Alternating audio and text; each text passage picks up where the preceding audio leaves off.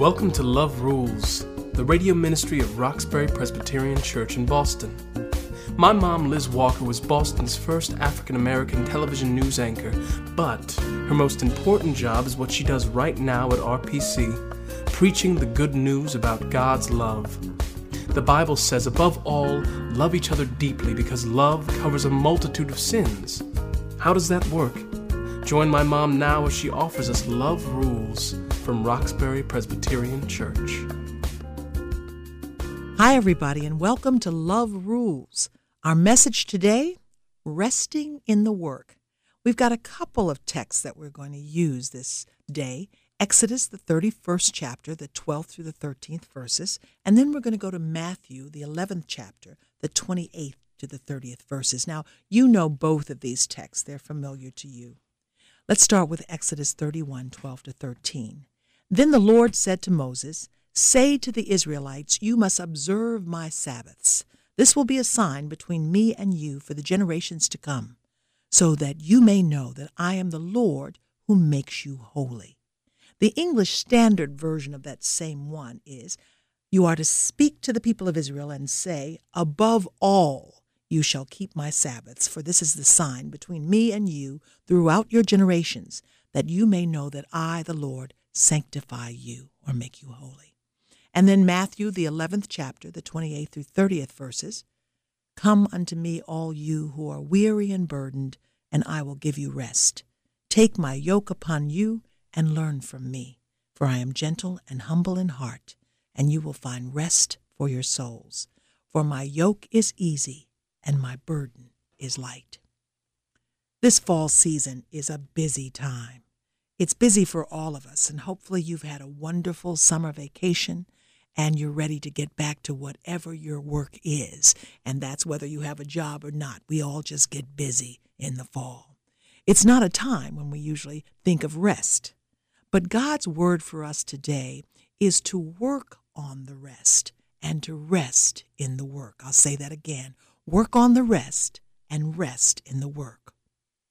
This can be rather confusing because folks who love the Lord by nature are active.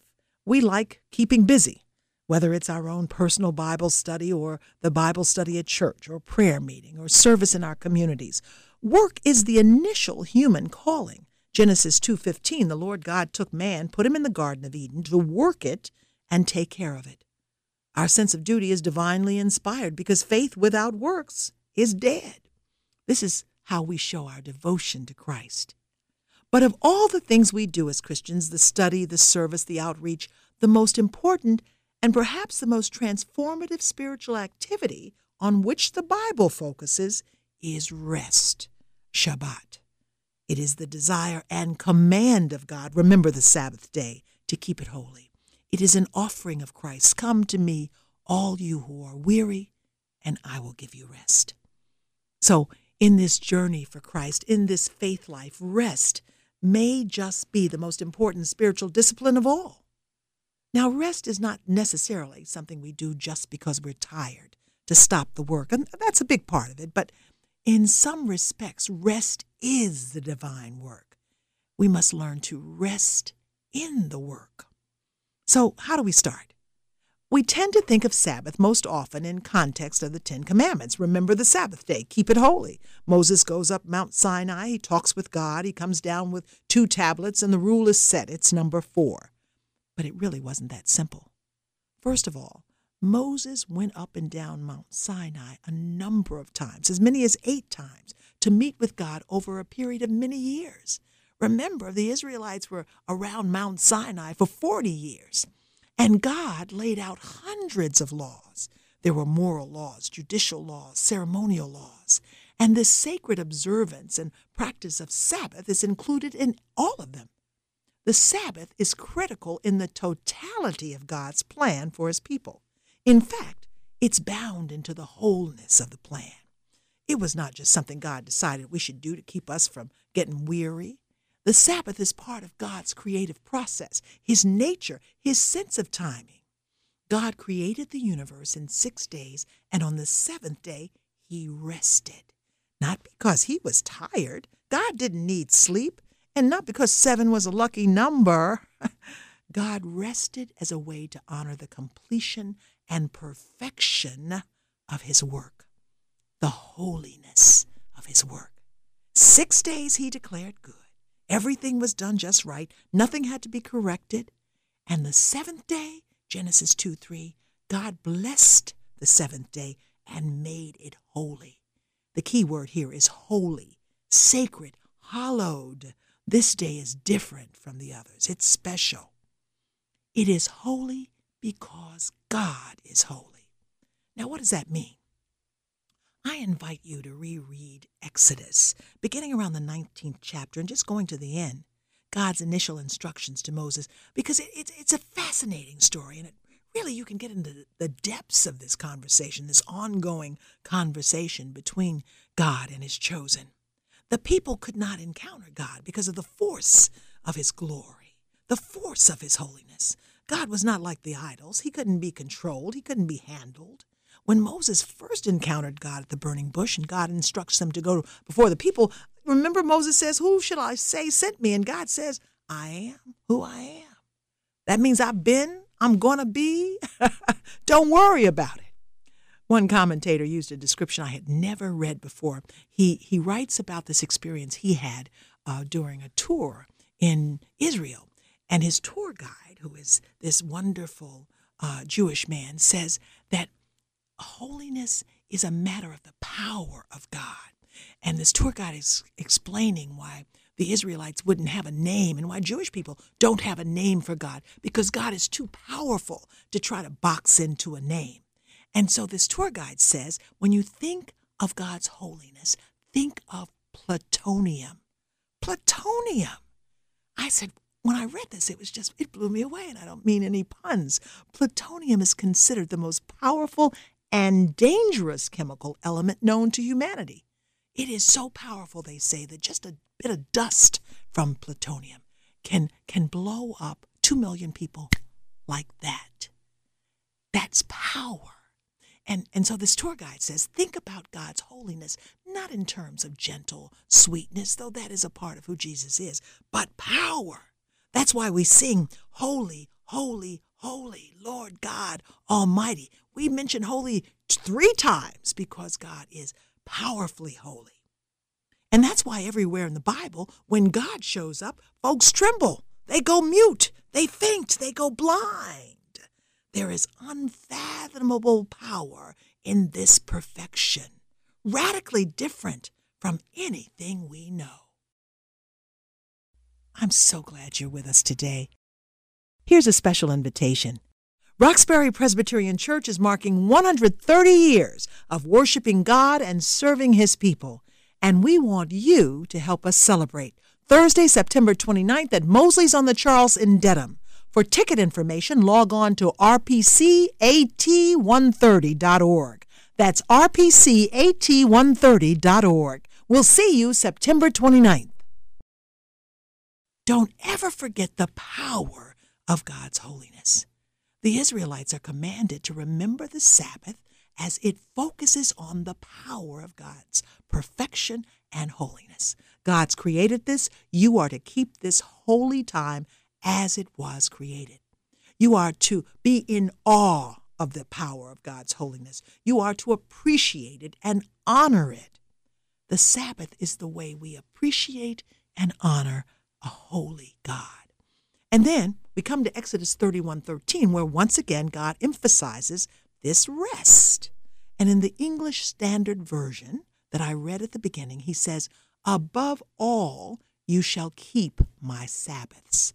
For this is a sign between you and me throughout your generations, that you may know that I, the Lord, sanctify you." Above all, this is important. Listen to this. The Sabbath is a sign marking the sacredness of the relationship between this mighty, awesome God and his chosen people. So it's not just a measurement of time. It's about the quality of time, how we use the time to honor our relationship with this mighty God. How is this expressed in our lives? You know, I vacation every summer on Martha's Vineyard. I've been going there even before my son was born, and he's almost 29 years old. And it's trendy now and it's expensive, but at its core, it's a beautiful and peaceful place of nature with beaches and woods and incredible sunsets and conservation land and birds and fishing. And it's the perfect retreat. It's a place where time is sacred. As a matter of fact, the house where I've rented for so many years has never had internet access until now.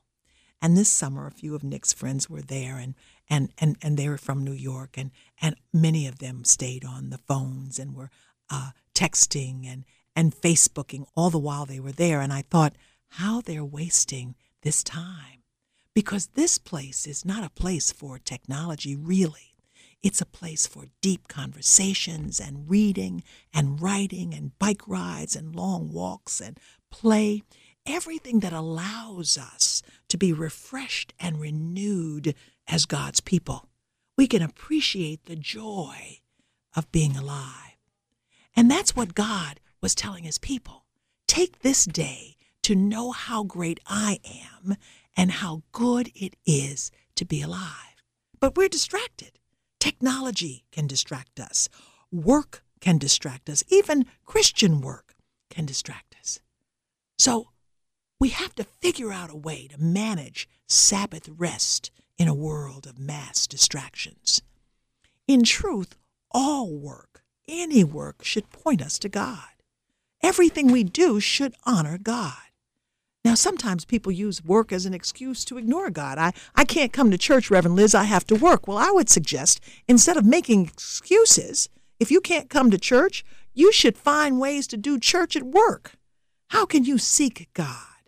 How can you witness to the power, the love, and the grace of God at work? How can you glorify God on the job?